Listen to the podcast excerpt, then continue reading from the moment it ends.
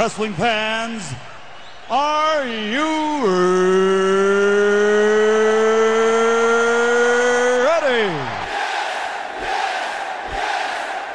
For the thousands in attendance and the millions watching around the world, uh, let's get ready to rumble! Stupid idiot. Shut your mouth, you thong wearing fatty. Party's over, Grandpa. Kane was there. Kane was there too. Yeah. No enhancement needed. This ain't Monday Night Raw. This fight way is Wrestle Rant Radio.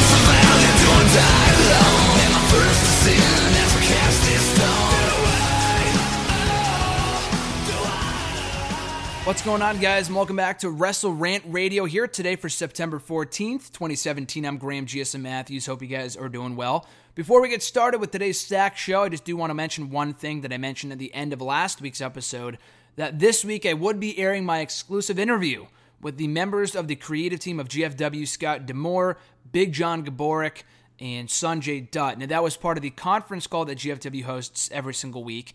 And last week, if you haven't already heard it, check out my exclusive interview with Johnny Mundo, Johnny Impact, John Morrison, whatever you want to call him. Great dude, nonetheless.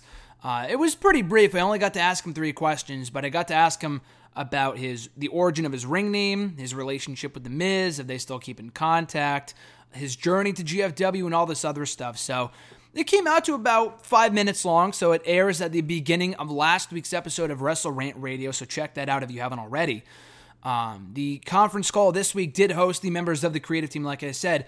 I was part of the conference call, but I had to leave early, and by the time I had to leave, I couldn't ask any questions. I had some sort of malfunction on my end, so I did got to I did get to hear a majority of it, and it was pretty entertaining, enlightening, informative stuff.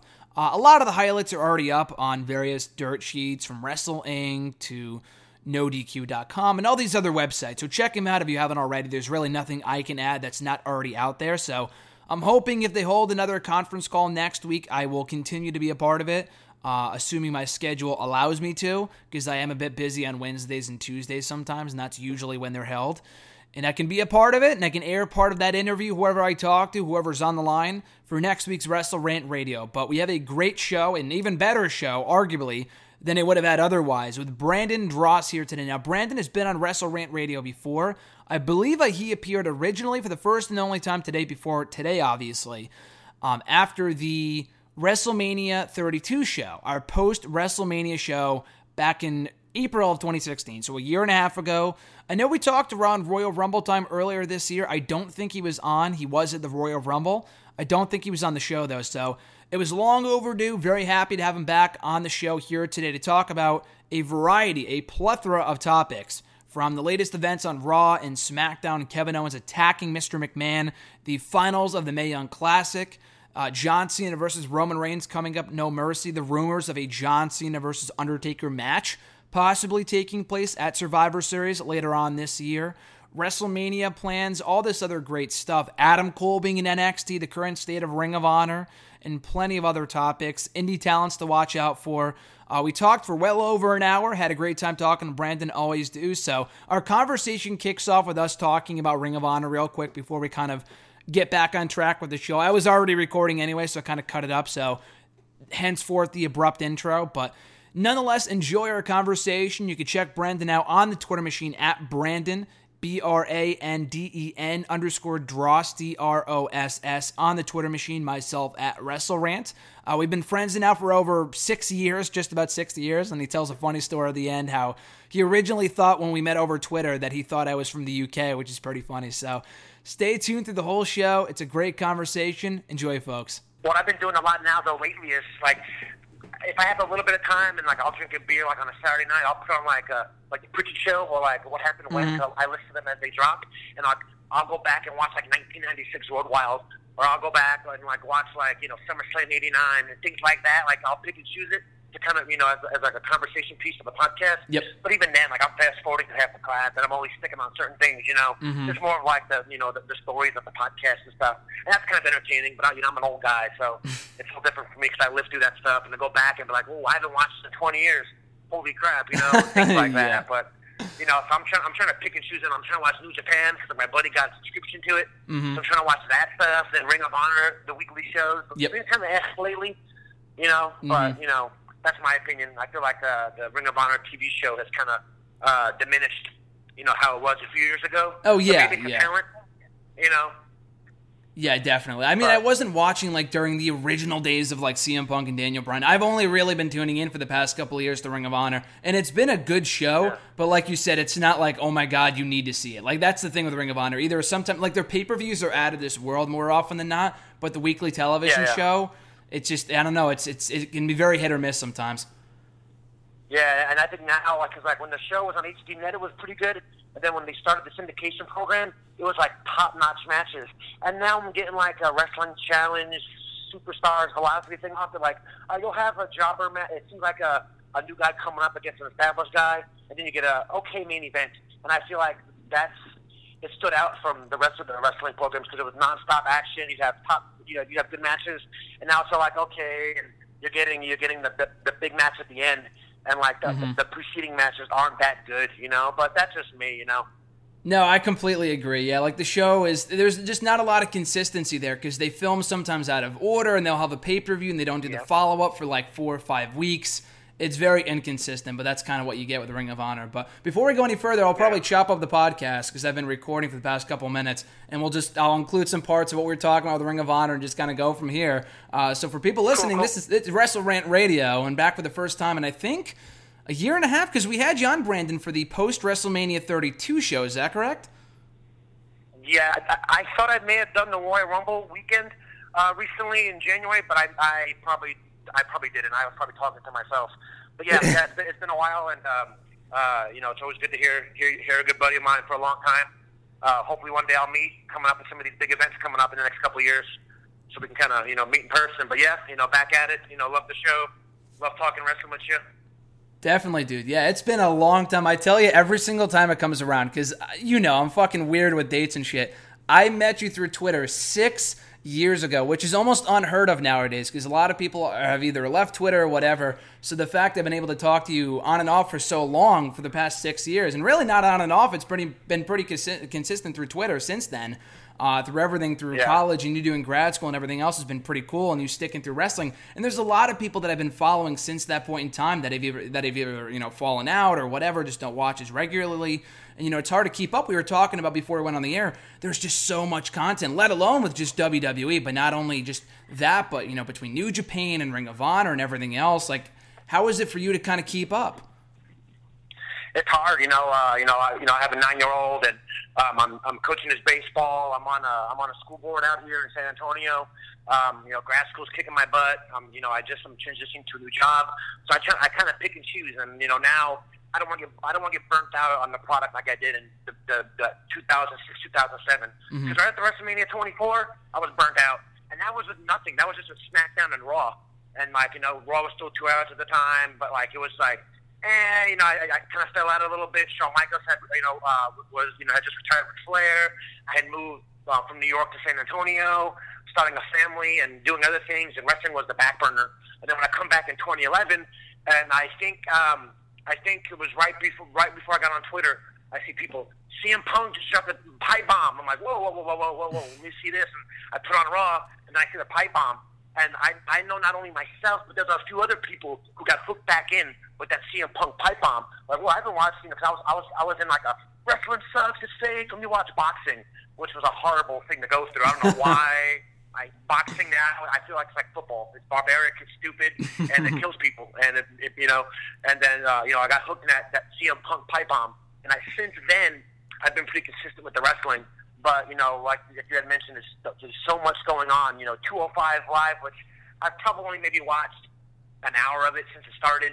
You know, and then I, I try to keep up with NXT, but NXT sometimes I feel you know it doesn't capitalize on those takeover shows mm-hmm. until about a week or two after. And then like people get lost, like Kassius Ohno or Itami, and then you have to wait two weeks to see something. You know, but that's a taping schedule, and that's how that they go. Yeah. And then Raw being three hours. You know, baseball baseball season's heating up, and all this stuff. I have so many so much things I can barely watch TV. So it's hard. So I give you all the credit for being able to be, be my recap, you know, through the hidden remote and through uh, through the podcast that you do. So Yeah. you know, I, I listen to all the podcasts that you do, but I try to listen to you know one one a month or you know try to listen to. But you know, having that that that window closed when I'm on my phone kind of sucks. But hey, you know that's that's that, that's for another time.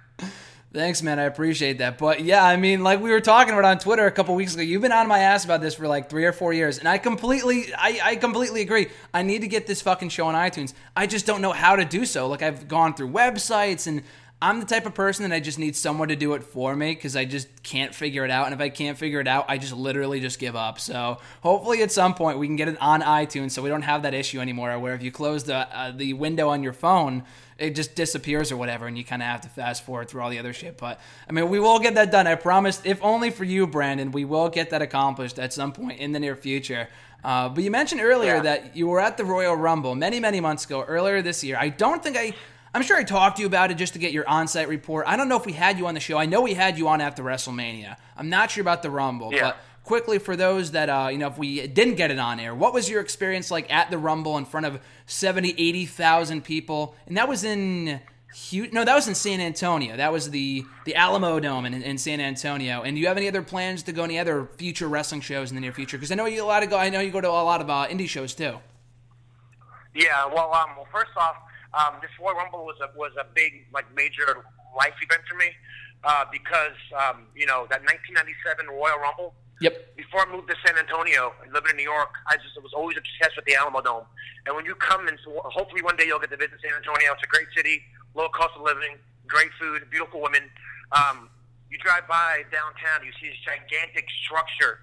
It looks so out of place, and you know, you know, being in public administration and knowing the politics of the city and how that got built and what had to happen for that to get built.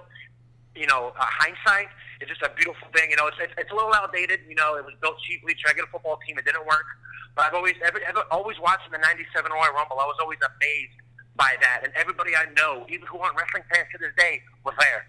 You know, and they had 65, 70,000 people then. This time, you know, the, the upper deck was topped off. You know, um, well, most of it was. I was in the upper deck right above the ring, um, but most of it was topped off. You know, it was it was a great experience. I felt the Evolve shows and NXT shows were, were a lot better. Um, I was only I was able to go to the Friday Night Evolve show, which was really good. Um, and uh, you know, the experience there was great. You know, my, my son my, my son's first peak review. Um, but you know, look look into the future. Survivor Series is coming up in Houston. Um, I'm thinking about doing that, and uh, you know, um, I'm a big I'm a big fan of the Prichard Show podcast. They'll be doing a live show right before that, as well as Jim Ross. So I'm hoping to uh, you know take some time away from the family and school to maybe drive out to Houston. It's only about two and a half hours away. Um, but right now, obviously with Hurricane Harvey and whatnot, um, plans are still there. But I know the down I know the the downtown area, which is where this where the view will be at, is still kind of shook up. So hopefully, uh, you know, everything everything come, comes back, you know, in time. You know, not just for my benefit, but for the, you know, for the, for the residents of Houston and stuff. yeah man I completely forgot to ask you now with like Irma going on that kind of obviously passed and whatnot but how were you affected by Harvey a few weeks ago how you doing Uh, we got we got some really really bad rain. Um, we were supposed to get hit. People, uh, of course, are hoarding water, selling water at you know exaggerated prices. Uh, we had a gas shortage here about a week and a half ago. Um, you know, gas is only at about two oh five, two ten out here, and right now it's, it's pushing two ninety nine. Wow. Um, so it's real tough. Um, you know, uh, but you know, the, the city bounced back. It was just some pretty much heavy rain. Um, but you know, you know, other parts of Texas, Rockport, Corpus Christi, um, just completely wiped out. There's a city of about ten thousand people that aren't still that aren't allowed to go back until you know about another year or 2 And um, so there's a lot of volunteering going on, and you know, you know, but you know, Texas, you know, Texas strong. You know, uh, you know, there, there's been a lot, you know, going on with J.J. Watt, who's a football player for the Texans, trying to raise some money, um, some podcasts, some sport personalities. Um, you know, and luckily Florida didn't get hit as much as they were supposed to. Um, you know, uh, you know that's another major economic uh, region for our country. So luckily, uh, hopefully, this you know these hurricanes you know kind of wipe out in the Atlantic and you know don't, don't don't impact anybody else. But yeah, it's been a really sad time, and hopefully, you know, the country's coming together, um, no matter what side of the political spectrum you're on. So I'm kind of glad to see that right now. Yeah, no, that's great. No, it's just weird. I mean, usually you'll get like a bad hurricane, like we had Sandy here a few years ago, and you'll get like Katrina, obviously, which was absolutely atrocious over a decade ago. You'll have hurricanes here and there, and then some mini ones you don't really hear too much about. But between Harvey, Irma, and I'm not really sure what happened to Jose, if that's still a thing, if that kind of died out. I really haven't stayed up to date on that. But in the matter of all like a week or two, this has wiped out cities completely. It's just amazing to me. Yeah, it's, it's crazy. Yeah, so I guess we'll see how that goes. But uh, it's cool to see them doing a lot of advertisement for it. Well, do you watch Raw? You said you watch it on DVR. You, do you watch it on Hulu at all? I know a lot of people who do that nowadays. Um, I try the Hulu. I, I try to, uh, but I, I rather just because a lot of times just think I, I may want to see on the on the Hulu that you know I think it's only like a ninety minute show. Yep. And um, you know it, it cuts out some things I may want to see. I, you know, I just DVR. It's easier to just you know put on the cable box instead of putting on the PlayStation Four, and then you know logging into Hulu, finding the program, starting it, going through the commercials because you can't fast forward the commercials on Hulu. So I just I just DVR, and if I see something I may like, or I'll read about it ahead of time, I'll stop back and go watch it. So. Yeah, it, it's weird. I, I felt when you were talking about earlier. I'm not sure if we got it on the show or not, but when you were saying earlier how you'll DVR through some stuff, and it's really hard to keep up with everything going on nowadays.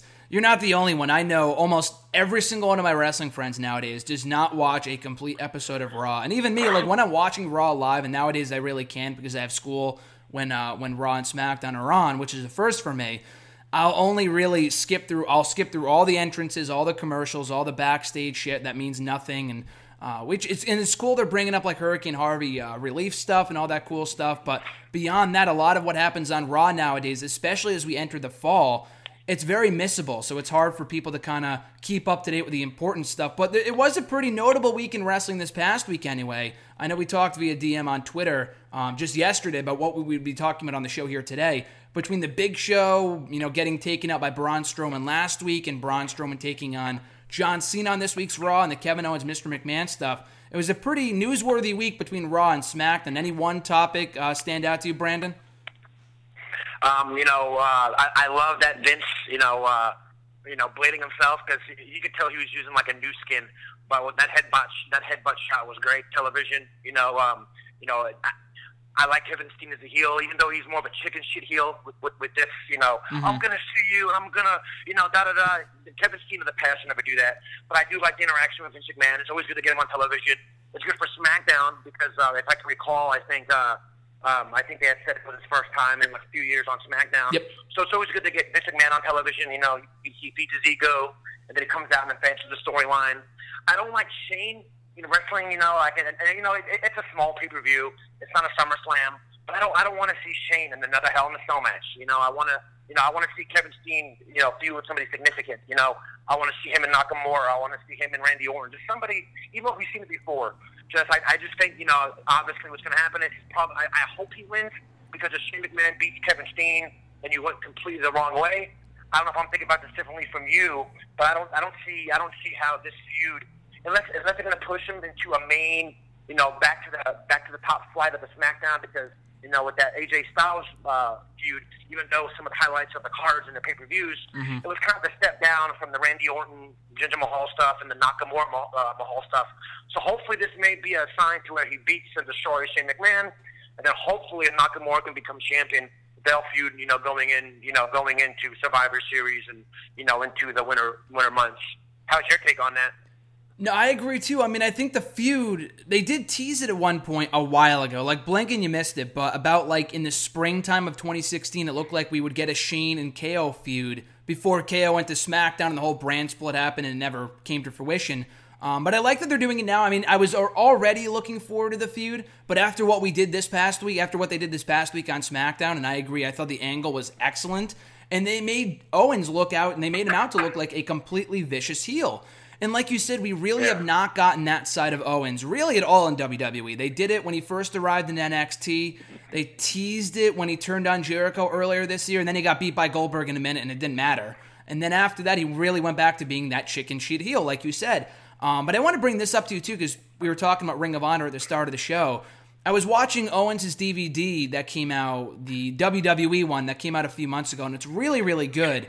And they showed highlights. They showed a lot of footage from his Ring of Honor days, and they recapped the whole angle that he did with Jim Cornette and the management and authority in Ring of Honor. And Owens, I mean, he's always been great, but he was on fucking fire during that feud. He was like the hottest thing going in wrestling at that point. That was four or five years ago. And I think if they can tap into that Kevin Owens as a heel in WWE, like you said, I think he can be a real. I mean, he's already been a world champion, but I think he can be a real money player for this company going forward. And like you said, I think he would have to beat Shane. I know Shane's already lost to AJ Styles and The Undertaker in another Hell in a Cell match last year, so he's entering his second or his third Hell in a Cell match altogether in his career. But he's going to have to lose that match. I cannot fathom an outcome where Owens loses on pay per view again. Uh, this time to Shane McMahon, who gains nothing from the victory at all. and it's not like Shane's going to become a regular member of the roster, and he shouldn't. But I want to ask you this, too. I literally just published an article right before we went live here because uh, I was thinking about it yesterday. Do you think that this feud between what we've already seen so far between Shane and Owens and what we saw on Tuesday between Owens and Vince and Stephanie coming out afterwards to Vince's aid, do you think this could be planting the seeds for a bigger feud down the road, maybe heading into WrestleMania between Kevin Owens and Triple H? And is that something that you would want to say? I was just going to mention that. I did not read your article because I was obviously doing a grad school paper, you know, which paper, papers come first before Twitters, um, tweets. But yeah, I was actually just going to try to cut you off and say that I feel that okay, because Triple H, he, no matter what he does, he's one of those legends. He's always going to get a pop. Yeah. People love seeing him. Granted, the whole you know Roman Reigns feud at uh, at, at WrestleMania 32. Um, people want to see Triple H. They like seeing him in, in bits and pieces, and we haven't seen him since WrestleMania. So I think by having him come back to the aid of Vince and beating the shit out of Kevin Steen, maybe maybe this happens at the pay per view. Maybe you know because now that you have John Cena on the Raw side, which I felt you know, obviously there was, you know, there's a motive between, you know, to, to put over Reigns and Strowman, you know, going, you know, going into that part-time role. But you know, Cena leaving SmackDown, you, you know, Randy Orton's a star, but he's not, he, you know, he's never going to be the star that John Cena was. The face, you know, he has attitude issues and he's had problems backstage. We we've all heard about. But bringing somebody like Triple H and Stephanie now to the SmackDown side and kind of leaving, you know, Kurt Angle alone on the on on the Raw side, that can make I already think SmackDown's the the better show, it is. wrestling show. Yep. Obviously, you know, you know some of the players like Sami Zayn and the women could be bigger players, but I feel like Triple H coming into this feud, maybe maybe Kevin Steen just beats the crap out of Shane and Hell in Cell, and he's bloody, and maybe they need to, they need to have blood in this match. Mm-hmm. They have to, and maybe this Vince McMahon headbutt was a precursor to that. Maybe they're saying, okay, you know what, I'll I'll do a little bit of blood, but you know this is going to lead to Shane getting bloodied, and maybe he just destroys Shane this is a way to write off Shane for a while. You know, because I'm sure people are bored of Shane seeing him come every week and do his little strut and leave leave Daniel Bryan as the authority figure. And then maybe at the end of the match, when when the cell comes out, Triple H comes out and starts beating up Kevin Steen, maybe playing the seeds for Survivor Series, or maybe just Triple H, you know, every once in a while, you know, tease something, you know, till WrestleMania. You know, because obviously he did a great job last year with Seth Rollins. You know, it, it, it, it took Stephanie off TV for a while um, you know, and now maybe planting the seeds. But we also know WWE reacts too quickly. They're gonna want to, you know, pull the trigger at Survivor Series or Royal Rumble. We need it. We need to see a four or five month build on something like this. It, it'll make it mean a lot more. It'll be okay. When's Triple H showing up next? Tune in on SmackDown. You know, oh, they're gonna show up this week. Will it be next week? And get social media involved in it and get people talking about it. And just kind of kind of brings back to an older way of wrestling. Like, is he gonna show up? Is he not? Let it not happen for six weeks. All of a sudden in the match, you get Triple H needs to go off. Kevin Steen gets paranoid and then like loses the match to whoever, Aiden English or Sami Zayn, something to build the seeds. But that's just me. That's what I want to see. Probably not going to happen in terms of the long term build. But there's always wishful thinking in wrestling, you know.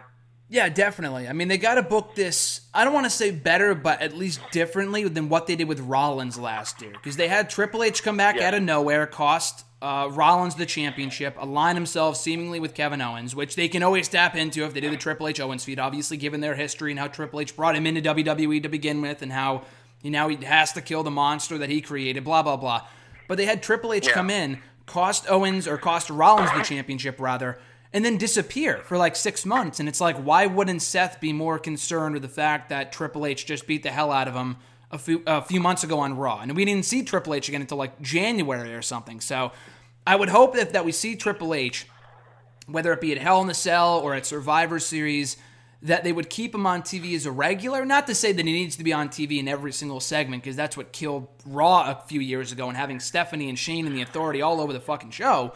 But um, yep. to, to steadily build towards an Owens and Triple H match at WrestleMania. And like you said earlier, you hit it the nail right on the head when you said people want to cheer Triple H anyway. The guy's a great heel. He's always been a better heel. but between the NXT stuff and how can you boo a guy who comes out of the finals of the Mae Young Classic, which we'll talk about in a few moments? How can you boo a guy who's like endorsing Kairi Sane or something, you know, like something like that? He comes off like such a likable character on NXT on the Mae Young Classic and on shows like that. Yet he's on Raw as a heel. It doesn't. There's really no, uh, you know, consistency there. It's weird. So hopefully they do yeah. book Triple H as kind of the baby phase who, in the end, puts over Owens. I would hope at WrestleMania. But that's a little later on down the road. Now, before we get to the Mae Young Classic, you mentioned Survivor Series there, and obviously they tried to make the pay per view, and we're about two months away. But they tried to make the pay per view a big bigger last year, and doing the Raw versus SmackDown stuff, and Brock and Goldberg and whether it was a good show or not is up to people's you know own opinion. That's up to them to decide.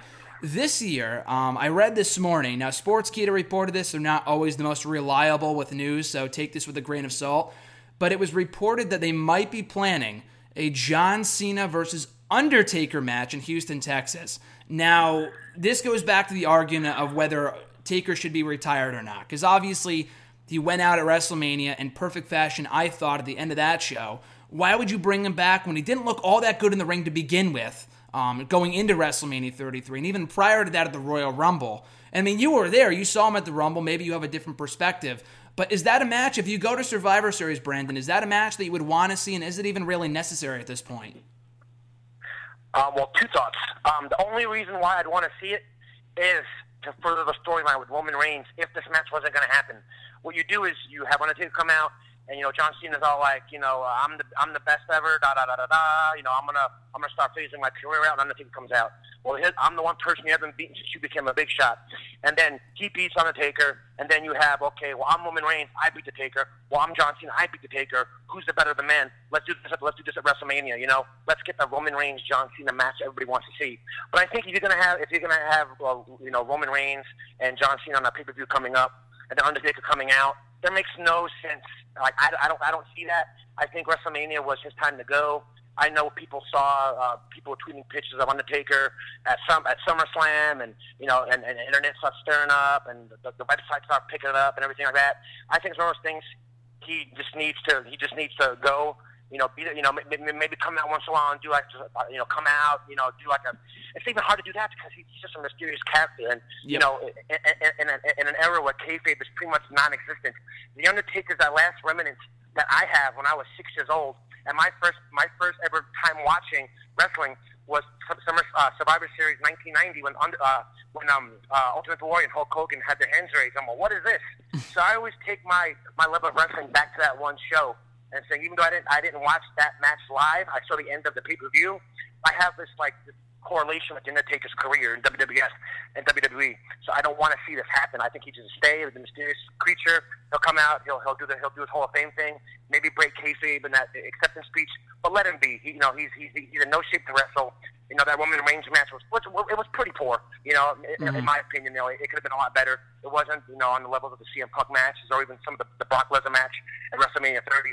But I just think it's one of those things where he just needs to stay. You know, maybe you know, obviously not going to be an agent. You know, but maybe use him. You know, he, he's a very creative mind, and I think you can use that on the creative team. You know, but don't mention it to people. You know, don't. I don't want to see him come out like Adam Pearce or Jamie Noble and and uh, and you know Jimmy Jacobs like, oh, well, I'm I'm, I'm a writer and I'm a talent guy and I'm an agent and I'm to come on Raw and you know you just need to stay there and you know be a big force in the creative team. So I don't want to see I don't want to see him there. But if it were to happen, you know, it, it's going to happen. You know, you know, Vince goes for those quick, those quick, uh, quick matches. He wants, you know, he wants to build it. It buys, but this is a WWE network, you know, and you know they're stagnant at that 1.2, 1.3 million subscriber rate. Is that really going to move the needle? People, you know, people are getting these free free trials. I know a lot of people who get these free trials and then they create new new accounts. And, th- and there needs to be a way to prevent that, you know. But that's obviously on the financial side and the operations side of the network. Mm-hmm. But it's not going to move the needle. You know, people have the network; they're going to watch it you're not gonna, you're not selling people use with this. So if this was you know you know ten years ago, yeah. But right now, don't do it. Let them let them let them stay retired. Unless it's to further the Roman Reigns John Cena angle. But obviously, it's not because you're to have John Cena and Roman Reigns in a few weeks, which should be a WrestleMania match. But they're cut, you know, and you know, it's a stacked pay per view, which is great for a B level pay per view.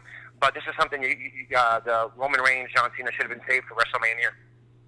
Yeah, I like to think myself as a traditional wrestling fan, and that I like to see the big matches saved for the big shows, whether it be a Survivor Series, a Rumble, or especially WrestleMania. Now, they just did John Cena and Braun Strowman with literally no prior hype, other than when they threw it up on Twitter like a few hours before Raw. They did that on Monday. They've done Cena and Nakamura on free TV, which they did at least advertise a week in advance, but you've already done Cena and Nakamura. You've done Cena Corbin. You've done, you've done all these Cena matches. They almost did John Cena versus Samoa Joe a few weeks ago. I had Samoa Joe not gotten hurt, which is why he's not on TV right now. But now they're doing John Cena and Roman Reigns at No Mercy. Now, there could be a, a shit finish, a fluke finish, where they have Taker come out and do a no contest, or maybe Cena wins and they build to Roman beating Cena down the road to WrestleMania. I think they'll probably just have Roman win and then have Cena move on to the next feud or take time off until Survivor Series or after that fact. I'm not exactly sure, but I agree. I mean, I think, I mean, I don't know who else you could possibly put Cena up against the WrestleMania that would be a bigger match than either him and Roman Reigns or him and Taker. But the, the Taker train has already left the station. If they wanted to do the Cena Taker match, it should have been either this year, which they had the opportunity to, and at one point I believe it was planned for the show before they scrapped it and did Taker and Reigns instead. Or you could have done it a few years ago, but at this point, they've missed their opportunity to do it at this point.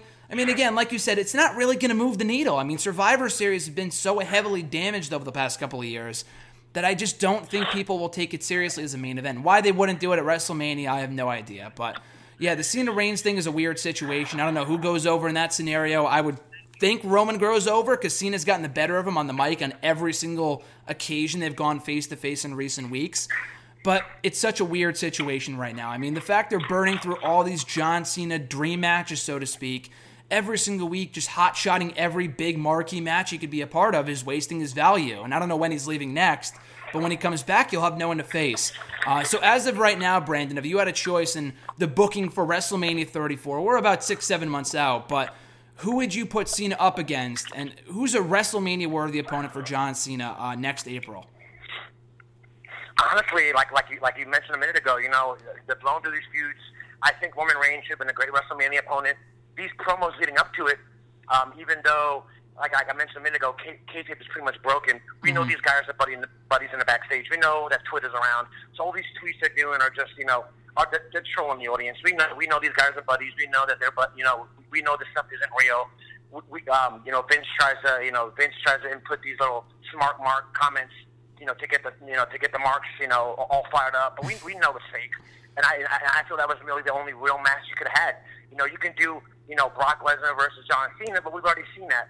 You can do John Cena versus Nakamura, but like I said, we've already seen it. You can do against Kevin, Kevin, uh, Kevin Owens, but we've already seen it. There's, mm-hmm. there's only so much that John Cena can do. Last WrestleMania, uh, and I was disappointed that there was, you know, him and Nikki Bella versus uh, uh, Miz and Mrs. Miz. But it's one of those things where, you know, that, that that had a different motive. That was all right. Well, John's gonna propose. We're forcing him pretty much to propose, even though you know, you know, I don't want Total Bellas. I know you're a fan of that show a little bit. Um, and you know, I know they wanted you know to do that, you know, to, to put that over, and that was the you know the ultimate goal. But there's, there's only so much that you can have John Cena do. You know, um, you know, Braun Strowman was it was a giveaway that match. You could have had that for the title. You know, you could have had you know somehow John Cena gets a title, you know, one last time, you know, to to do the record for the most championships, and then you know you, you can put Braun over one, two, three. That would probably been the most logical choice. But you've already done that. Is Samoa Joe and John Cena a WrestleMania main event? yes, it is, but you know, if, for the casual audience, they don't want to see John Cena versus a fat Samoan guy. You know, like that's mm-hmm. just how the, the the casual fan casual fan sees it. So it's one of those things where you know I think they backed themselves into a corner. Um, you know, especially now that he's supposed to be a part-time guy, but yet I think he's still doing live events and he's still doing all these Raws and he's fighting all these guys on Raw with with, with little no little to no hype. I think you're, you're diminishing the part-time uh, uh, aura of John Cena. And um, you know, like I really, really don't see what they can really do that's going to stand out unless they can, unless they bring, you know, unless you know. Personally, me, I'd love to see it Adam Cole versus John Cena, but Adam Cole is probably about six, seven months away from the main roster. You know, and and and you'd really have to push Adam Cole big in NXT to bring him to the main roster and then do that. But we saw that with Kevin Owens and what happened. You know, Kevin Owens got to push out of that that feud coming up, uh, coming out of NXT and beating John Cena for the U.S. title, but you know, you know, you can't recreate that magic again. You know, mm-hmm. so it's really, really, really hard. Uh, you know, I, I, you know, unless somebody can come back, who you know, Batista or a CM Punk, which isn't going to happen. I just don't see a WrestleMania main event right now out of John Cena. But I could be thinking differently. You may have a different opinion. Yeah, just there's no one in the roster that stands out. Like you said, Samoa Joe would be a great match, a great main event uh, for WrestleMania, but Joe just lost twice to Brock Lesnar between Great Balls of Fire and SummerSlam, and now he's out hurt, and all that momentum that kind of built up for him has been kind of lost for the most part. And Strowman, they just did on Monday, they could always go back to it. They could always go back to the Reigns match, depending on what the finish is at No Mercy. They have options, but just nothing stands out as a WrestleMania worthy match for John Cena. Now, if you told me a year ago that we would be getting John Cena, and Nikki Bella versus Miz and Maryse at WrestleMania 33, I would have called you crazy and that sounds stupid. But the feud had been built up so well, it was kind of okay and it made sense and they did the whole they did the whole proposal, whatever. They did it for the show, like you said.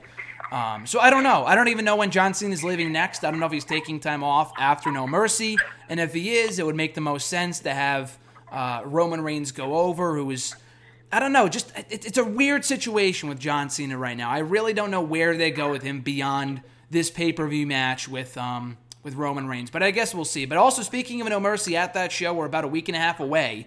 Um, another big match on that show. It's like WrestleMania coming early. They have for the Universal Championship Brock Lesnar, Braun Strowman. Now.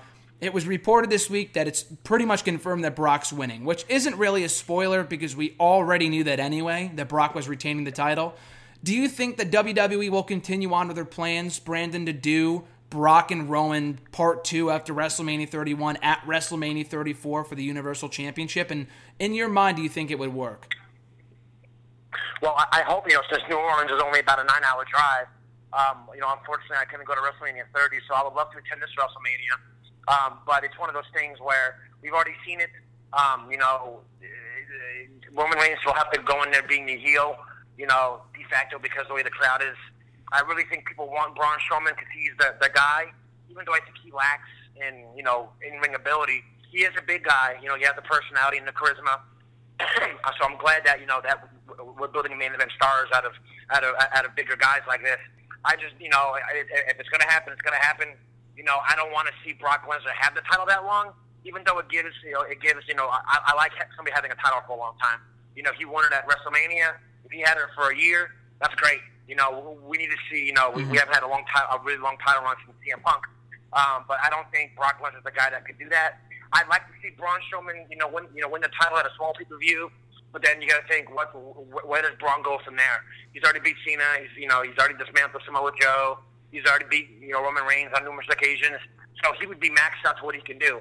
You know, let's bring somebody from NXT, which I don't think right now anybody good at NXT would suffice to go toe to toe with Braun Strowman to really get that that face mentality. Oh, let's rally behind the face because Braun Strowman is too much a heel face right now anyway. But you know, if they're gonna do it, that's okay. As long as they stack the card up.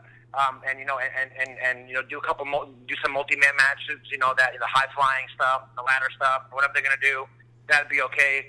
Um, you know, obviously, you know, Roman Reigns probably will be the winner.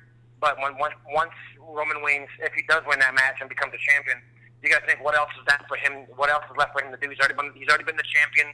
You know, like he he he can't he'll, he'll go against he can only go against John Cena so many times. He can only go against Braun so many times. Are you going to bring Seth Rollins, Dean Ambrose back up to main event level to go against them? Are you going to do some brand switching to get other people in? So having him as champion doesn't, you know, doesn't, you know, uh, do anything. But I do like the consistency of keeping somebody in the main event, like Roman Reigns, a very long time because you have, as obviously we see with like Dean Ambrose, and Seth Rollins, and and all these, and you know the former champions, they become a champion. Then there's a cycle where they get back down to the mid card. We see AJ Styles. AJ Styles will be one of those people who's always in the main event, even though when he wrestles, he is in the main event. You know, you always get that drop down. Okay, let's come to the mid card and then see what's up. And, that, and that's what happens. You have too much talent. You know, like mm-hmm. Seth Rollins and Dean Ambrose and all these guys. There's so much talent there. Those guys should always be in the main event picture. But the way we hot shot these matches and, the, and with all the programming, going back to you know oversaturation of product, you have to you, you have to do, do recharges and, and shifting back down to the bottom, and you know so I, I you know there may be more possibilities with with Roman Reigns than there would be Braun Strowman, but you know some, some you know it, it, it's just really hard. It's probably going to happen. Let it be. But you know I I, I know people don't want to see it. You know because they know you know just like WrestleMania 32 that Roman's going to be the champion and he's probably going to get out the building again, especially being in somewhere like New Orleans where you're going to get, you know, 70, 75,000 people. you know, people from all over the country, you know, all over the globe, they're going to be doing Roman Reigns. Does the WWE want that? Unless they really do something to solidify him as a heel, which you know, it's like John Cena. It's probably not going to happen. You'll get that that that edge, but he's not gonna he's not gonna be heel. It's never gonna happen. It's just like John Cena. Like they love him, the girls love him, the kids love him. So it's it's gonna it's gonna happen, you know.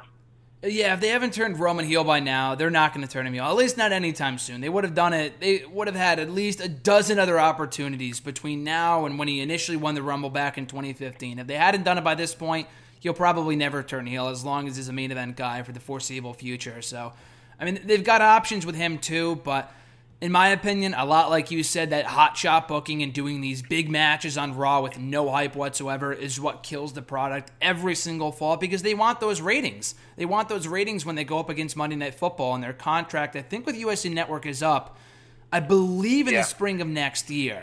So they really yeah. want to get those ratings up. Yeah, so they, they really want to boost ratings, but how will people know to tune into the show that if you're giving away Cena and Strowman – literally just away on that show. Like if you're not if you don't have a Twitter and you don't follow WWE on their Twitter account or on Facebook, then you have no idea that they're going to be doing that match on Raw that week. Unless they advertise it a week out, which they've done a better job of recently, especially with SmackDown. SmackDown this past week, they advertised the three title matches and Mr. McMahon coming back. And I don't know what the rating was. I would imagine it would be up. Um, it was a pretty good show, too. But they just got to be you know, uh, they just got to be conscious of that going into the fall because it seems like every single fall season the product sucks because they always give away these big matches on Raw and the pay per views don't mean anything. So, No Mercy has potential. Again, we're about a week and a half away from the show. They got two very big matches on that pay per view, so we'll see how it plays out in the weeks ahead. But we mentioned the Mae Young Classic earlier, and then that's been taking place for the past few weeks now on the WWE Network. It was taped back in July. They did the whole Netflix style where they put up the first four episodes on the Monday before Labor Day, then the next four on Labor Day, and the finals this past Tuesday after SmackDown, which went a lot better than I thought it would. The match was as great as expected. Uh, the crowd was a lot better than I thought it would because with 205 Live, you're not the only one. Very few people watch 205 Live nowadays. I know I'm in the minority in saying that I watch the show, but the live crowd is very much dead more often than not after SmackDown ends. So I'm very glad they were invested in the action and whatnot. And like I said earlier, Kairi Sane is the new Mae Young Classic winner. And I believe it was announced that at TakeOver Houston, which you talked about earlier, if you go to TakeOver in a couple months, it's going to be Kairi Sane contending for the NXT Women's Championship that was given up by Asuka a few weeks ago. Uh, so did you see any of the Mae Young Classic, Branden? And is there anyone that stood out to you as people they should sign if they haven't already? I know I'm being a bad podcast guest, but I haven't been able to watch any of it. I did read the results. I I saw some of the clips. Um, I I was very disenchanted with the with the with. I thought they were going to do a lot more with some of the some of the ladies they got. You know, being uh, you know being somebody who tends to go to about maybe maybe two or three indie shows a month here in Texas. You know, uh, especially Wrestle Circus, which is you know a cheap plug for them. But you know they they're booking Santana and Tessa Blanchard a lot, and I thought that they could have done something for those two ladies because those two ladies are very athletic. They're gorgeous, and you know, and obviously uh, uh, Tessa Blanchard has her dad uh, Tully, who's one of one of my all-time favorites. Um, I think they could have done something more with them, but obviously there's you know there there was some better uh, athleticism from some of the other ladies. Um, you know, I would have liked the match, you know, the finals to you know determine the winner, uh, uh you know, of the new uh, of the women's championship. Um, but you know, going back to Takeover, um, you know, I really, you know, uh, seeing Ember Moon pretty much start up out here in Texas and being very green and working uh, River City Wrestling and uh, Anarchy Championship Wrestling up in Austin, and seeing her work as Athena, um, I was really, I was really bummed that she got hurt. Um, originally, I think it was like the takeover, and the Royal Rumble takeover, where it was uh, there was some talk about her beating Asuka for the title. And then you had that horrible match with Peyton Royce and Billie Billie Kay and all, and, and that match, um, and the girl from Sanity. Um, but you know, I I really thought that maybe they could have Ember Moon dethrone Asuka and have Asuka go on her way, but obviously she got hurt and she still won anyway. So even that, even even getting hurt, wouldn't you know wouldn't have changed anything. Um, I just you know I just really you know I like that they're putting they're giving this the winner an opportunity. But now you know now every every person that's already fought Asuka is getting you know opportunity to be in this match to take over. So you know obviously, you know, they're, they're going to put, you know, the winner of the Mae Young Classic over because you don't have this tournament and have them go over and then not win the title at the next takeover. So I think somebody like Ember Moon is really getting the short end of the stick. She should be the face of the NXT women, um, especially how much she's grown. She started out out here as a, as a, as a young lady wrestler. Um, so, you know, there, there is potential. Um, I, I hope to get to the Mae Young Classic here, you know, the full thing here in about a week or so. Um, because you know, just like the, the UK tournament, I, I, I watched it later on. You know, after I knew everything had happened. So you know, it kind of sucked because I was already I already knew what was going to happen and who won. But you know, it, it doesn't take away from watching great athleticism from the female competitors. But you know, um, they're going the right way. Um, I do think Asuka should have went to SmackDown um, because I think there's you know they need more star power there because Charlotte's kind of gotten left in the dust and Charlotte, you know, was, was the, one of the main segments on Raw every week, and now she's kind of the backbone. But that's going back to how talking about resetting from a, from from being a main event player, you know, and then you know having Natalya win and feuding with uh, Naomi. It's one of those things where I think Asuka can get lost in the shuffle more on Raw because it's such a long program with more dominant male storylines. I think she would have been, you know, a bigger benefit on SmackDown. Um, you know, I know I kind of shifted away from the young class, you know, to that Asuka Raw talk but you know, I don't know what your opinions are on Asuka and the the, the Mae Young tournament, and you know, the the, champ- the lack of the winner winning a championship. Yeah, I mean they all kind of go hand in hand. The whole entire women's division, I think, now is stronger than it's ever been. That kind of goes without saying. But you have talent between Charlotte yeah, yeah, and Becky, who aren't even on SmackDown. Like Becky hasn't been on TV in weeks. Charlotte has not been on TV in weeks. And I know the whole Ric Flair situation. He's out of the hospital. She was off TV to go care for him, but he's been good now for a while. She was backstage at SmackDown, I think, two weeks ago, and she's been backstage at SmackDown for a while now. She's working the live events, so she's good to go. They're just not using her, which is weird. Like you said, she goes from main eventing Hell in the Cell around this time a year ago to now doing nothing. Like, it would be one thing if she was on TV winning squash matches or feuding with God knows who, Carmella or Tamina, God forbid, but someone along those lines. And now she's not even on TV. But going back to what you were saying with Asuka, and she's going to Raw, which is cool, and I'll get your opinion on that in a second.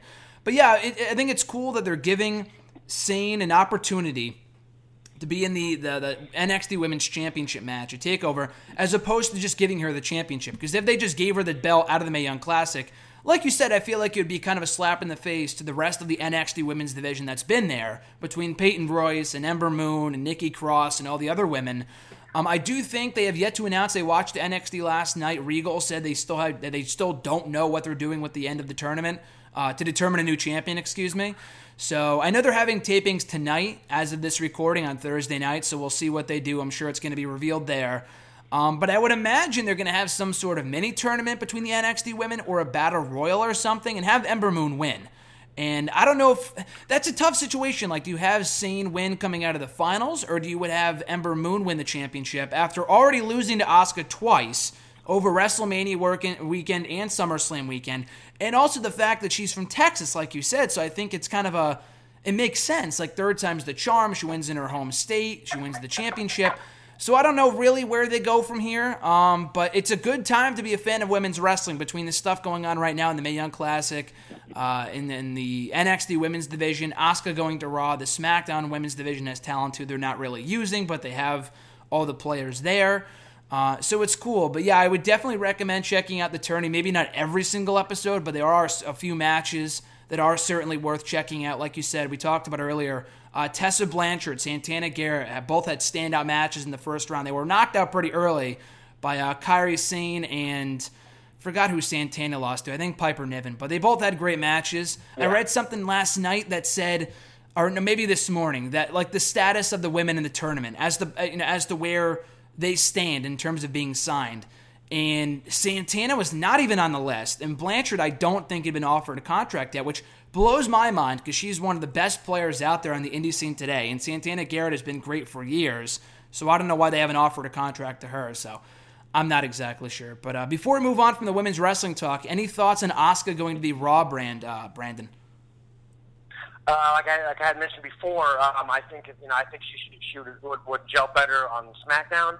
Um, you know, uh, I, I'm sure you feel the same way, but I feel that um, WWE needs to recreate this NXT magic with, with, with the women, you know, with Bayley and Sasha, you know, their feet, I think, fell very flat.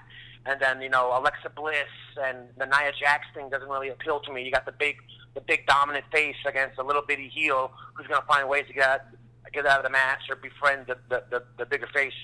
So I feel that I feel you know I feel that you know Asuka would have probably done better on SmackDown because they need the star power. So John Cena's gone, you know, and you know obviously it seems like you know you, you know you, you go to SmackDown on on the Raw side you get lost in the shuffle to the to the big main event males, but then on SmackDown you know you only you only have a two hour show. So there, you know, there's less plates making there for, for the women, and you know, a lot of times only getting one segment compared to Raw. Where right now, I think if I, if I I watched a few weeks ago, and there was three or four segments where the women were involved. But you know, it's one of those things where I just uh, I feel she would have been better on SmackDown. Um, and uh, you know, and, and on a side note, I do want to mention that um, you know, you know, I I know you don't follow the Texas indie scene a lot, but um, there actually was a, there's a there's a wrestler named Delilah, Delilah Doom. Uh, she she was a she she was a jobber a few times on SmackDown against Nia Jax. I think it was. She has blue hair, very like punk rocky look. Yeah, yeah, uh, I remember her. You Yeah, may have seen her. Yeah, she, she's huge out here. She's doing a lot of stuff. Um, I think she she w- went to a few uh, uh, NXT takeover seminar NXT seminars when they come to Texas and whatnot. She's really somebody to look out for. And I think who can who should have been in that tournament. Um, you know, especially since she already had you know the, the experience of you know you know being on SmackDown and Raw. Um, so I really think that's somebody we, we, should really look out for. Uh, besides Tessa and Santana Garrett, uh, because the indie scene right now, the, these women are working, and you know, and they and a lot of these girls are pretty, but they're also able to work. And I think now that the indie scene and a lot of these promoters want to replicate what's going on in NXT and in WWE. So there's a lot of good females out here in the Texas area. There's a lot of good ones coming on the East Coast too. You know, it's, there's, there's a lot of good quality female talent. And I think you know, this next five years, I'd like to say there's going to be a women-only show on the network just constantly. You know, because uh, you know, I feel like I, I feel like NXT should be two hours every week. Because I feel like a lot of people get lo- a lot, a lot of the a lot of their storylines get lost. You know, like Kassius Ohno, you know, should be a big player, but you only see him once every two or three weeks. You hmm. know, and it, it's hard to you know with that one hour a week, it's hard to get everybody on the show. You know, so I I feel in the next couple of years, I think we're going to see a, a, a female only show, which I think you know would, would, would help the women out a lot more. And then you know, hopefully you know NXT can go to two hours here soon because they're just missing an opportunity. I think they get more eyeballs because I get lost. I watch NXT and I'm like, oh, what happened to this follow up? Oh, well, they taped it before the, the takeover, so mm-hmm. now they have to play these three matches. So they have to wait two weeks from the takeover to see what happened. You know, the follow up, and I and I really think they could really you know pack these two hours in a week. But you know, that, that's a little sidetrack from you know from the Oscar stuff. So sorry about that. No, no, I would say the same thing. I mean, I've been saying for years I think NXT is perfect as a one hour show, but at the time that I was saying that and people were petitioning, like when NXT was super hot, and, and it still really is relatively hot, but like two, three years ago when they had Kevin Owens, Finn Balor, Hideo Itami, who's still down there, and in Charlotte and Bayley and Becky and all the other people, uh, back two, three years ago, and people were saying, oh, this should be two hours. They didn't really have the roster at that time to go two hours, but I believe now the people are like getting lost in the shuffle because the show is that stacked. Like you said, like Kassius Ohno should be a bigger player, but between him, Drew McIntyre, now they just brought in three new people at once between Adam Cole, Bobby Fish, and Kyle O'Reilly, which is awesome because all three of them are terrific, and I'll ask them. I'll ask you about them in a second. Um, Aleister Black and all these other people. And now Bobby Roode just left, and Roderick Strong's still there, and Andrade Cien Almas, and Johnny Gargano, Tommaso Ciampa's hurt right now. They have a really stacked roster, and it seems like they don't have enough time for all these people.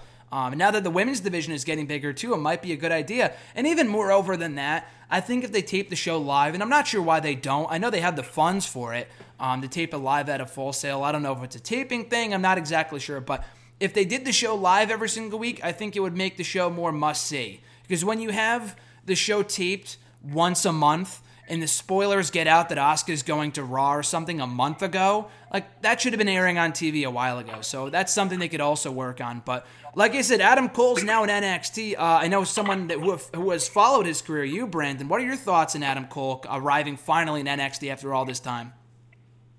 Well, before before I mention the Adam Cole situation, I do have a buddy who goes to Full Sail, mm-hmm. and I do know, and I'm sure you know, but maybe we just just forgot about it. But WWE's commitment to Full Sail is doing these tapings post production, so that the Full Sail students can get um, uh, get experience doing post production mm-hmm. for for live events.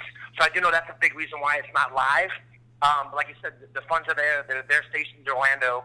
Maybe if you did it once a month, but then you know it's one of those things where you know I think it diverts. You know, it's like Ring of Honor, which I guess we can use into the Adam Cole thing. You know, Ring of Honor takes three, four, five weeks out. Sometimes you read the results, you're like, eh, meh, don't need to check it out. I tape it, I go through it. A, a match two stand out, you know, every couple of weeks, and that's it. But Adam Cole, you know, I, I've been a big Adam Cole fan since 2011 when I got back into wrestling when he was, uh, you know, teaming with Kyle O'Reilly. Um, and you know, I, I love Adam Cole. I think he's probably, I think he's probably one of the best in the business. Um, at first, he started off, he was very green. You know, he had the look. He's got a great look. But I think, you know, I, I think him coming to NXT is going to be great for the brand.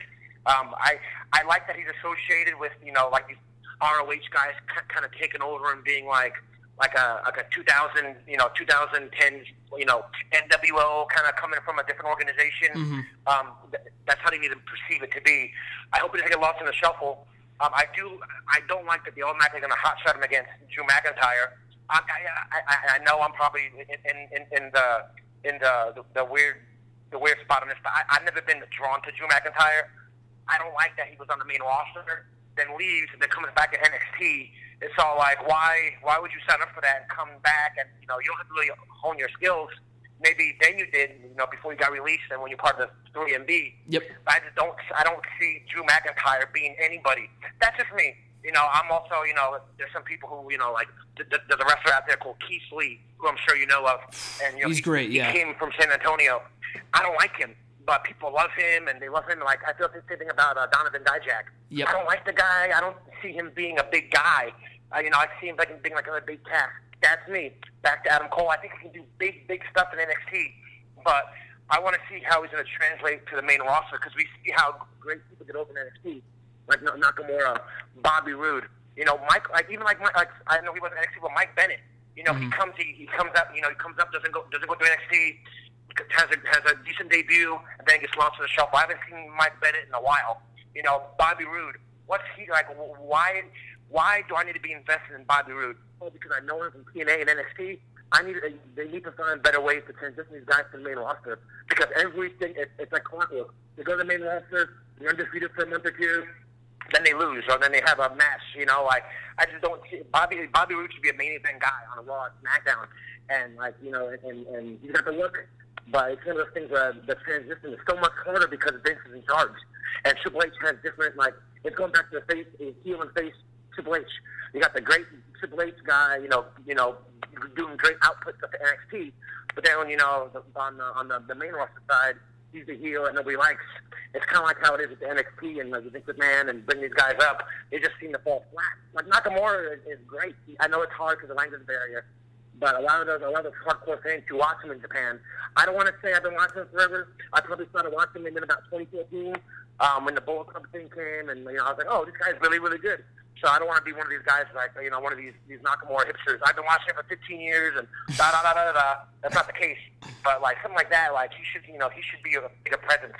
And I think this this feud with Mahal has been rushed, and he's going to win the title. And it's like okay, he's going to win the title, he'll be champion for a few months, lose it, and then what's going to happen after that? So I really think that if Adam Cole to be successful, he need like they need to find a different edge with him coming onto the main roster because I think he's going to go to NXT pretty pretty quickly, you know. But it's like the Finn Balor you know, he got that that that that that that, that Aurora. Oh, Justin Bailey's great wrestler NXT. Da da da da. Comes wins the title, gets injured, and then now he's fighting you know uh, Samson on Raw and losing to Bray Wyatt. And you know, so I guess the need if he if he wants success, he needs to find a way to create his own success and stand out. So when he's great for the main roster, he finds a niche that's different than anybody else. You know do you find yourself caring about the Finn Balor Bray Wyatt feud? I know you just mentioned it right there. We're going from NXT to Raw, but I thought I would bring that up because I completely forgot that feud is even a thing. Are you invested in that thing whatsoever? Not at all, and it sucks. I really like Finn Balor. Yep. Um, he, I, I don't care about him anymore, which sucks because I really like the guy. But it's like Bray Wyatt, all these guys, like I said a minute ago, they all get called up, and very few people are sticking. AJ Styles, which really was didn't go to NXT, be like Kevin Owens, Sami Zayn. I love Sami Zayn and I love his underdog persona. And even though at first I was upset about it, oh, he's never gonna do anything. He's like the he's like the new poor man's Rey Mysterio. He's gonna get some wins sometimes. He's gonna lose a lot, but you know he's always gonna have a good match. He has great upbeat music. You know, my wife thinks we look alike. She loves Sami Zayn. Like she she has wrestling cards. She has his her background her phone. Sami Zayn. She loves him. Women love him. He's cool. He, you know, he's got an average body, so he has that very underdog, common man look to him. You know, so he, he's able to stick But a lot of these guys, like they're not just they're not sticking. And I think Finn Balor has got to that because now, like we said earlier about John Cena being on Raw and Roman Reigns and Braun Strowman and Brock Lesnar, he's pretty much gone the way of you know low mid card guy with Bray Wyatt, with you know Seth Rollins and and and uh, Dean Ambrose and to a lesser extent Sheamus. These guys should be you know main event guys, but there's only so many main event slots to go around. And I think uh, you know uh, Balor just got lost in a shuffle. And honestly, you know, I, think in a couple of years it's going to come down to where he's going to go back to wrestling in Japan or going on the indie scene because I don't think Vince sees anything in him, you know. But that's that's me, you know. I think he'll. I think he'll have his time. I know. Well, I think if they didn't see anything in him, they wouldn't have put the championship on him to begin with, or had as hot of a debut as he did in beating Roman Reigns last year. He hasn't done anything this year. I mean, it's not like he's been. I mean, I can't even say he's been off TV because he has been at certain points. But like you said, he went from facing like Elias to the whole Bray Wyatt feud, and I still like Finn Balor. I'm not going to say I don't care about Finn Balor. I'm at that point with Bray Wyatt though. Uh, the whole Bray Wyatt thing, yeah. I've, I've just gone on about it for years. It's that him more so than anyone else, even more so than a Balor or really any other NXT call up, that he had the potential. I don't want to say to be the next Undertaker, but he had that kind of gimmick that it could last a lifetime, despite what his in ring ability exactly. might, might be. But the guy, they've had him fucking lose every single feud he's been in, whether it was The Undertaker uh-huh. or John Cena or Roman Reigns. It doesn't matter. He's going to lose every single time. So that that's yep. the whole thing with Bray Wyatt, and I'm sure No Mercy is going to be no different. Not to say that Balor should lose, but they got to stop putting him in feuds that that people know he's going to lose. I know he beat Rollins a few months ago, but like who cares? So he he's a weird situation. I don't know if he's damaged goods quite yet, but he's quickly approaching that that territory, and they could turn him babyface. They can give him that reset, like you talked about earlier with the women on SmackDown. They could do that with Bray Wyatt by just turning him face, but they are somewhat, for some reason, hesitant to do so. So, again, I, I, don't know what they're doing with him right now. The whole Balor feud just does not hold my attention. I've talked about it here on the show before, but I want to get your thoughts. Uh, in the same boat with me is Dolph Ziggler. I just could not give two shits about the guy anymore. And the whole re debut gimmick is just doing nothing for me. But again, that's just me. I want to get your two cents on it, though you know, uh, I'm going to follow the marks. And, you know, I, I, I was, you know, when I came back into wrestling, he was like the Shawn Michaels. He was a guy having great matches, and he won the title, which was a great moment after that, that night after WrestleMania. Yeah, yeah. You know, obviously there, there wasn't a long term plan, but that's his peak. You know, and then it really sucks if he has the athletic ability. I don't know if he's pissing somebody off backstage. You know, I know he's very political on the on, on the politics front, which I don't know. He doesn't. He's never really set his side of the of, of the spectrum. But I know Vince doesn't really like his guys getting into politics, and he's doing, you know, he's doing, you know, comedy skits. He's doing this. I've heard, and I don't know, you know, I hear this online, but I know he's a big fan of like the Prichard Show, and he tweets a lot to the Prichard Show, and he was actually on it uh, for the for the Houston Best of episodes um, this past week. So things like that, you know, really piss Vince McMahon off, breaking that that that that the real life barrier. I just don't see like I think he's maxed out. I know a lot of guys for those are like, nah, he's just a poor man, Shawn Michaels. Yeah, he, he, he's he's great athleticism, but I think I think seeing him with the Miz for that, you know, he had some really good matches. I think it was last year with the Miz is you know, and I think even WWE Network has a section him versus the Miz, all their matches, and that's really cool. And he's great with somebody like the Miz. But now, so like after Big E's uh, after Biggie kind of broke away from him, and AJ Lee obviously uh, went the way of CM Punk. Um, there's just there's nothing there for him, and like no matter what he can do, you know, he, he had the he had, he had the opportunities to be with Randy Orton, and he's had numerous title matches, and there's nothing. We, just know he's one of those guys who's probably going to be eventually. Uh, uh, future endeavor. Probably in a couple of years, you know, maybe even sooner than that. He's, he's a guy that probably would work better. Like he reminds me of somebody could be like a like a singles version of the Young Buck. Young Bucks mm-hmm. on the indie scene, make a lot of money, do the high spots. You know, don't wrestle the WWE style. But you know, I I, I think his time has come and gone, and you know, it's it's just hard because it's like even for the mid card slots, you know, you get you know you're a main eventer and you get bumped down to the mid card, and then with at least somebody like Dolph Ziggler, you know, opening matches against like Sin Cara you know, against you know, you know, against Aiden English, Sami Zayn. There's only so much that he can do um, for the talent that he has. So unfortunately, you know, I, I've given up on Dolph Ziggler too. I I fast forward because my second. What's three four years ago wasn't the case, and I'm sure it was the same for you. You know. Yeah, same exact thing. The guy was a star in the rise three, four years ago when they first gave him the world championship. And even before that, you go back to like 2011 when the guy was given the U.S. championship and he was getting over in matches with CM Punk and Sheamus and all these other guys. And it just got to a point where you get tired of seeing the same guys get these opportunities and then see the rug just ripped out from right underneath them. Dolph Ziggler, Bray Wyatt, the list goes on and on. That's the same camp that Cody Rhodes, Bray Wyatt, Ryback were in for such a long time, where they came close to getting that top title and then they just kind of lost faith in them and they gave up. Um, and now Cody Rhodes. I want to get your thoughts on this as we wind down here. Cody Rhodes is a guy that left WWE on his own merit about a year and a half ago, has gone out and has done the What Culture promotion. He's done GFW, Ring of Honor. He's now the Ring of Honor World Champion. He's been in New Japan. I think Dolph Ziggler, maybe not to quite that extent, but could leave WWE and attain, obtain some success similar to that. Now, Cody Rhodes is 31.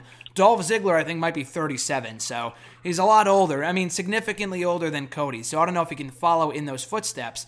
But I think Ziggler can be a much bigger commodity on the indie scene than he is right now in WWE when no one gives a shit about him. So hopefully he puts over Bobby Roode and then just kind of goes off on his way, leaving WWE. But I want to get your thoughts on Cody Rhodes. What have been your thoughts on his rise to superstardom outside of the WWE on the indie scene?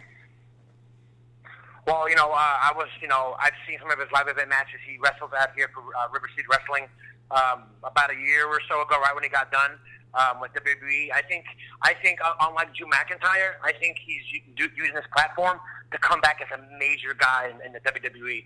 I think once Dusty, you know, once Dusty, you know, unfortunately passed away, um, you know, you know, he was given that horrible Stardust gimmick, which he didn't want to do, and you know, I, I, I think he had much more personality than that. I know he, he was he was soft on the mic for a while, but now he rocks his stick very well. He plays a great heel. I think he's somebody who, who he's a smart businessman. He's like, no, I'm going to leave. I'm going to make a great name for myself, and then I'm going to come back as a main event guy and win the title. Now you can now you can you can quote me on this, and like two and a half years when it happens, you can go back to this episode and say I told you so. But before 2020, he will come back to WWE and he will be a main event player and win a WWE championship.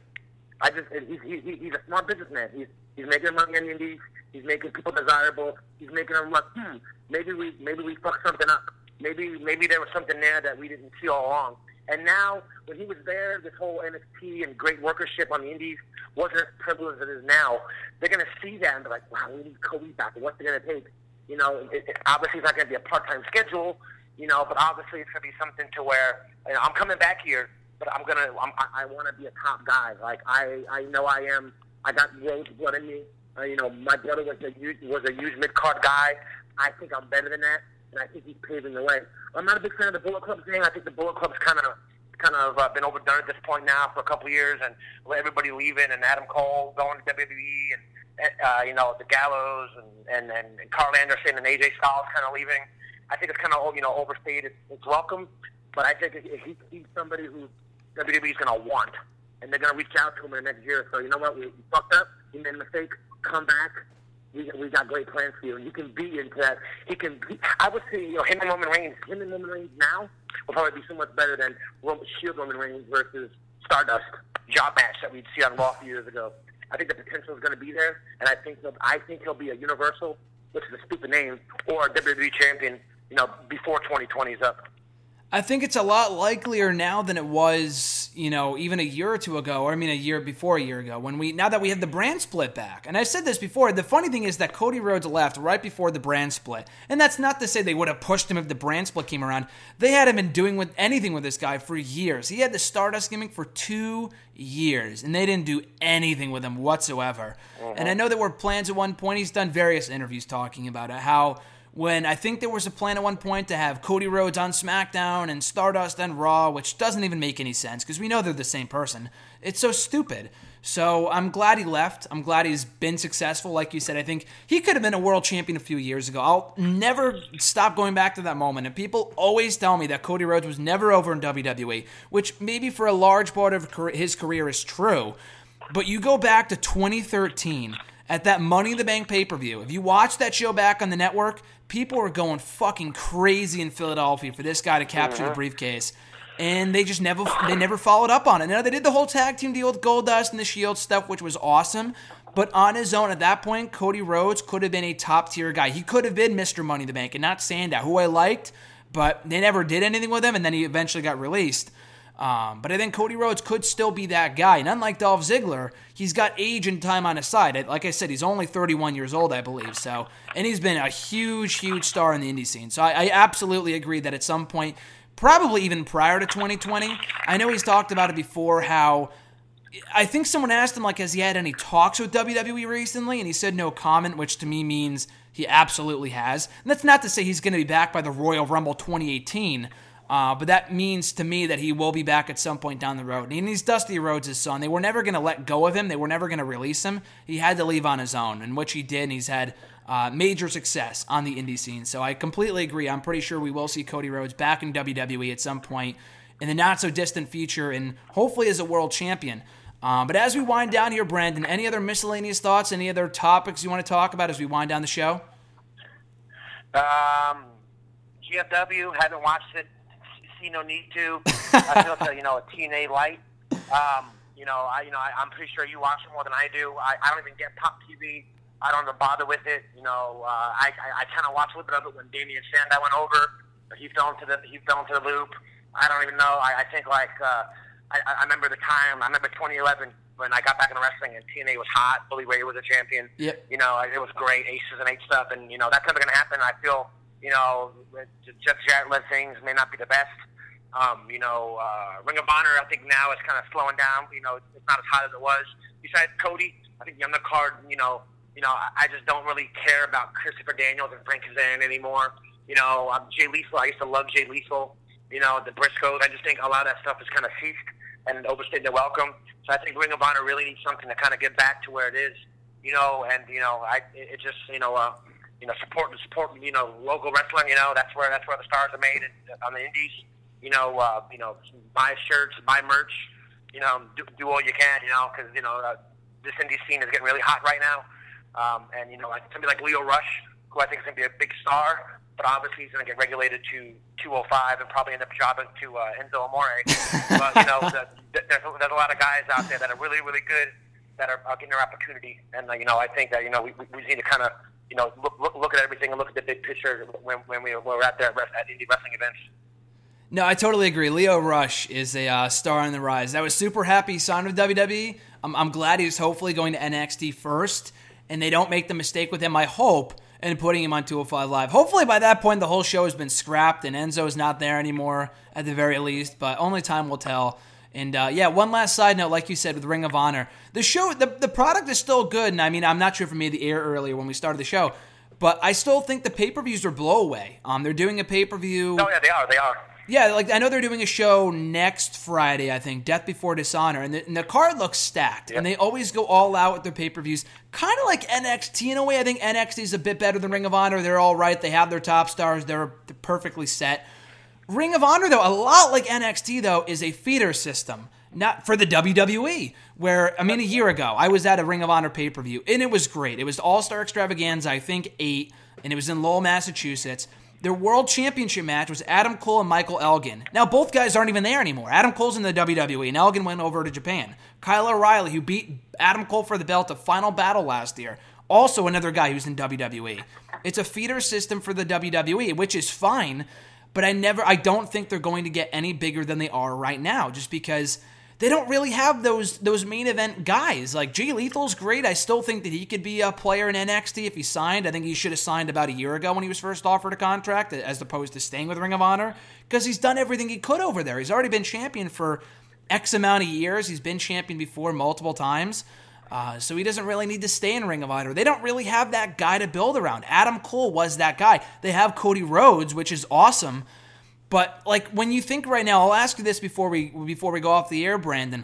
Is there any one guy right now that you could see beating Cody Rhodes for that belt? I mean, they put the belt on Daniels for a time, which was cool. He got his run, that's great, but he's back to being a tag team dude. Um, they're doing Shibata and Cody Rhodes, I think. Not Shibata, maybe someone else. I don't know, but some Japanese wrestler, the Death Before Dishonor show. Uh, maybe Suzuki, I forgot who it was. And that should be a good match, but I doubt they're going to have Cody drop the belt that soon. Dalton Castle's been talked about. I don't really see him as a main event guy. He's entertaining, but I don't see him as a Ring of Honor World Champion caliber competitor. Um, I don't know. There's just no one in the roster that stands out as who could be a top babyface for that company. And Kenny Omega's rarely there. Do you see anyone in the roster right now, Branden, that you could see them building around at some point down the road? The only one I really like, and I know he's probably like the Arn Anderson of, uh, of, of Ring of Honor, but I like I like Hangman Page. I like him a lot. I don't know if he has the charisma right now, and I don't think he'll beat Cody Rhodes for it. I think he, he he's he's one of those guys like an Adam Cole in 2011, where he's, he's learning up. He changed his game a little bit, changes changes attitude, and he has potential. But right now, currently on the roster, you know, uh, and uh, and I'm sure you've noticed this, but once you're Ring of Honor champion, very few times you're going to be a champion again. Yep. You know, you know, Ring of Honor is one of those one and done. There's only been maybe like less than a handful of people who win the title twice. You know, so it's one of those things. Once you're champion, you pretty much plateaued. You know, so I don't really unless somebody comes back like a Davey Richards, which I don't think I think he's retiring or like a Roderick Strong or you know somebody like that comes back to Ring of Honor after their deals up with NXT or WWE. I just don't see you know that you know I think Cody Rhodes can be one of those long term champions. You know the good thing about him he doesn't wrestle every live event. You know he picks and chooses live events, which is great. So he doesn't get stale from, from, from the live event perspective. And you know now with you know with with the with the Japan you know with the New Japan at least you know you can get some really good matches there. You know uh, Tanahashi maybe even maybe an Okada. You know if, if they really want to you know really go for him and Okada on a on a U.S. level but you know, and like a Kenny Omega. But those guys are making money in Japan. They're, they're royalty in, in Japan. Why come to America to go against the number the number two promotion, which it's number two by a by a landslide. It's nowhere it's nowhere near number one. It never will be. But you know, mm-hmm. it, it, it's just hard because it's syndication television. They don't have live television. You know, they have pay-per-views once every couple of months. You know, no live TV. You know, they have you know, and Sinclair owns it, but they're not using it to its potential. You know, give it a live Thursday night slot you know, for an hour and tape a bunch of shows after that. You know, give us something, something we don't we, we don't see spoilers on. You know, but it's you know that's you know, Cody Rhodes' demand for right now, and it's smart. You know, you know, but him and Young Bucks are pretty much the the guys over there, and I think it's going to stay like that way for a while. And one final question: Do you think that WWE would benefit from purchasing Ring of Honor and putting their show on the network? Now, I know that was talked about a while ago, and it never came to fruition. I think it might have been just a rumor. I'm not sure how much was to the how much truth was to that rumor, but uh, could you see that being a possibility, and would you like to see that happen? The only reason why I'd like to see it, not even for the for the current wrestling, but for the library. Going back from mm-hmm. 2002 to 2011, you can tell so many stories with, with that footage. You can you can release it like a night. You know, you can release maybe a couple episodes here and there. You can do a lot with that library because there's a lot of those guys who come through WWE and NXT who got started there. You can have and you can just use those for you can you can use that for storylines and yada yada yada. But yeah, I I don't see a benefit of it. Sinclair purchases it for the syndication. That that's you know the only time I really ever watched you know CW or you know uh, the local CW station is on Saturdays at three o'clock, and I tape Ring of Honor. You know, so you know there's always that. But you know, I, I don't think it's going to benefit WWE much. You know, Vince is you know Vince is stuck on what he wants to do, and it's just footage for him. It's just you know more of a, a monopolization. You know, um, I would like honestly for them to you know maybe purchase GFW mm-hmm. just to you know kind of maybe maybe put Jeff Jarrett on on the creative team. Even though Jeff, you know, I know Jeff and Vince, you know, don't like each other, um, but I think Jeff Jarrett by by purchasing that out, purchasing GFW out, you'd have some good minds. Maybe even bringing back Bruce Prichard, you know, Jim Cornette, you know, and, and, and maybe use them guys for like NXT, help help them out with the promos and storylines. I think that would be more beneficial, you know, than Ring of Honor. I think so. I think GFW too. I mean, having their library on the WWE network would be really cool. I know they're starting up their own network. I don't know when it launches, and I think it's only six bucks, so I might actually check that out, if only for the old TNA footage and those old pay per views, like you said, with the Ring of Honor. And Ring of Honor is even worse because you can't find those old pay per views anywhere. I know they sell the DVDs, but beyond that, like who buys DVDs anymore for the most part? I know I do sometimes, but beyond that, no one watches DVDs, and none of their matches are on YouTube either, so it's a lot harder compared to even TNA or WWE. Yeah, I, I, will tell you what though, I, I bought a bunch of Ring of Honor DVDs, yep. and I've been making a killing on eBay. Like I'm selling, really? I'm selling like uh, the first Death Before Dishonor for like I sold for 45 bucks a few weeks ago. Like like Evolve, like Evolve Two. Uh, uh, I sold that for like uh, almost 70 bucks. People want, people buy them to have them. Mm-hmm. You know, I bought a bunch of them. I got five bucks. That shows at the library that you know they have like the clearance DVDs. You buy them, and three, four, five years later they're obsolete and people are like, wow, I want to see the best of Jay Lethal. I want to see the best of you know uh, um, Adam Cole, and they're not producing anymore. Whoa, I can't get it anymore for you know, so let me buy it. So you know, I'm, I'm making a killing on on the secondhand market. You know. But other than that, you know, yeah, it's, it's you know, you, unless you got the subscription to Ring of Honor, and even then, I think they they're like an on-demand service. They kind of set a date to take it off the on-demand service. So really, you're only getting stuff in the past 18 months or so. Yeah, exactly. And at that point, you've already seen it through other websites and shit, so it's not even worth it. But yeah, so yeah, that's a, it's an interesting time. I would still say it's a great time to be a wrestling fan. If you don't like WWE, you can watch GFW or Ring of Honor, New Japan, or all the old content. I think right now is as good of a time as any to be a wrestling fan. Like you said, it kind of goes back to what we've been saying multiple times.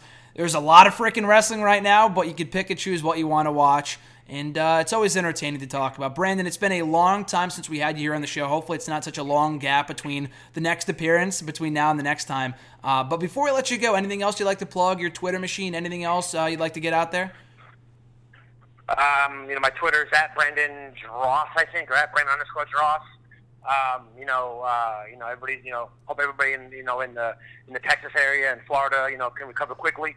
Um, you know, uh, seems like the political spectrum is becoming a little more uh, center now with, with these tragedies, and it's making us a better nation. Um, other than that, you know, um, maybe, you know, hopefully, maybe uh, Survivor Series or WrestleMania, uh, I can come back on talk about the live. You know, the live. I always love going to the weekend events, and my wife gives me my wife gives me my allowance for those events. So maybe I can do some, you know, some stuff on there, and you know, report back. Uh, but other than that, you know, uh, that's pretty much it. You know, it's, it's great being on here. Um, you know, you've been a great buddy of mine, even though uh, six years ago I thought you lived in England.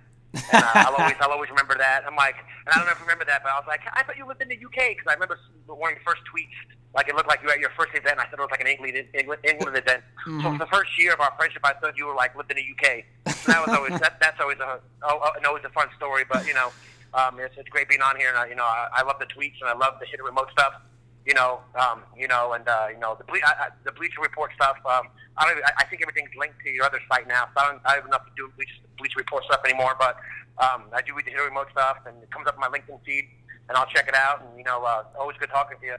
Absolutely, dude. Always a great time talking to you. Yeah, it'd be cool if we had you back on in the here on the show for Survivor Series weekend, if not WrestleMania. Now, I don't think I will be going. Actually, it's funny. You, you were at the Rumble earlier this year in Houston. I've already got my tickets to go with my buddy RJ in January of next year to the Rumble, which I've never been to a Rumble before, so I'm really looking forward to it. And it's in Philly next year, which they've been there a few times in the past couple of years. Um, I don't think I'd be going to WrestleMania. I was there earlier this year, but it would be fun, if only just to meet up with you for the first time, and by that point, seven years. So uh, time will tell. That'd be pretty cool to cross that one off the bucket list. But like I said, dude, always great talking to you, and uh, best luck with grad school. Catch you down the road, dude. You too, brother. Thanks. Once again, big thanks to Branden for coming here on the show. Long overdue. Here's hoping we can get him back here on the show for Survivor Series weekend, if not WrestleMania. We'll see. I still don't know my plans for Mania. I'm probably not going. I know last year I booked my trip literally like a month and a half before the event, so anything's possible. Uh, right now, though, I do have my sights set at NXT Lowell, which is actually next Thursday. So I still have no idea how I'm getting there, but per usual, I will figure it out. So I will be at NXT Lowell, the live event taking place next Thursday. I'll talk about that. I, I should still have Wrestle Rant Radio up on time, uh, so stay tuned for that next Thursday, and I'll talk about that more in a second. But NXT Lowell next Thursday, I'll be at hopefully Final Battle with um, with Noah in December, which is going to be emanating from the Hammerstein Ballroom, I believe, once again in New York City. I've been there before for TNA shows, and it's fucking great, so I can't wait to be back. Tickets go on sale tomorrow. If I can get tickets, here's hoping, fingers crossed, I will be there. And then finally, the Royal Rumble in January. So my sights are set on those three shows. I'll be at a Fozzy concert in October. So we got a pretty stacked next couple of months, if not a uh, an additional Rhode Island Comic Con coming up in November, featuring Batista, Freddie Prinze Jr., and a number of other stars from uh, Cross Entertainment. So I'll hopefully be there too. So it's going to be a busy next few months, but an exciting next few months. Speaking of upcoming shows, in the next few weeks alone, next Thursday we got at Jamie Lee Mack. Jamie Lee Mack is back, baby, right here on Wrestle Rant Radio next Thursday for another great conversation. We're breaking down Raw, SmackDown, and doing No Mercy predictions. And then a week after that, two weeks from today, we got at Spencer Hunt for the first time ever on Wrestle Rant Radio. A friend of mine, a friend of Noah's for many years, so he will be on Wrestle Rant Radio in two weeks to talk No Mercy, review Raw, SmackDown, and much, much more. So September for Wrestle Rant Radio is stacked. Looking forward to the remainder of the month, if not the remainder of 2017. 2017 has been nothing short of a great year thanks to your amazing support. Continue to support the show and yours truly by finding me on Twitter, following me there at Wrestle Rant, finding me on Facebook, liking the page at facebook.com backslash graham.gsm.matthews and on YouTube as well at youtube.com backslash C backslash Graham GSM Matthews. And be sure to stay tuned for new episodes of Wrestle Rant Radio every single Thursday right here on nextairawrestling.net. So until next time, guys, have a great rest of your week and weekend. I'm Graham GSM Matthews, and I'll catch your ass down the road.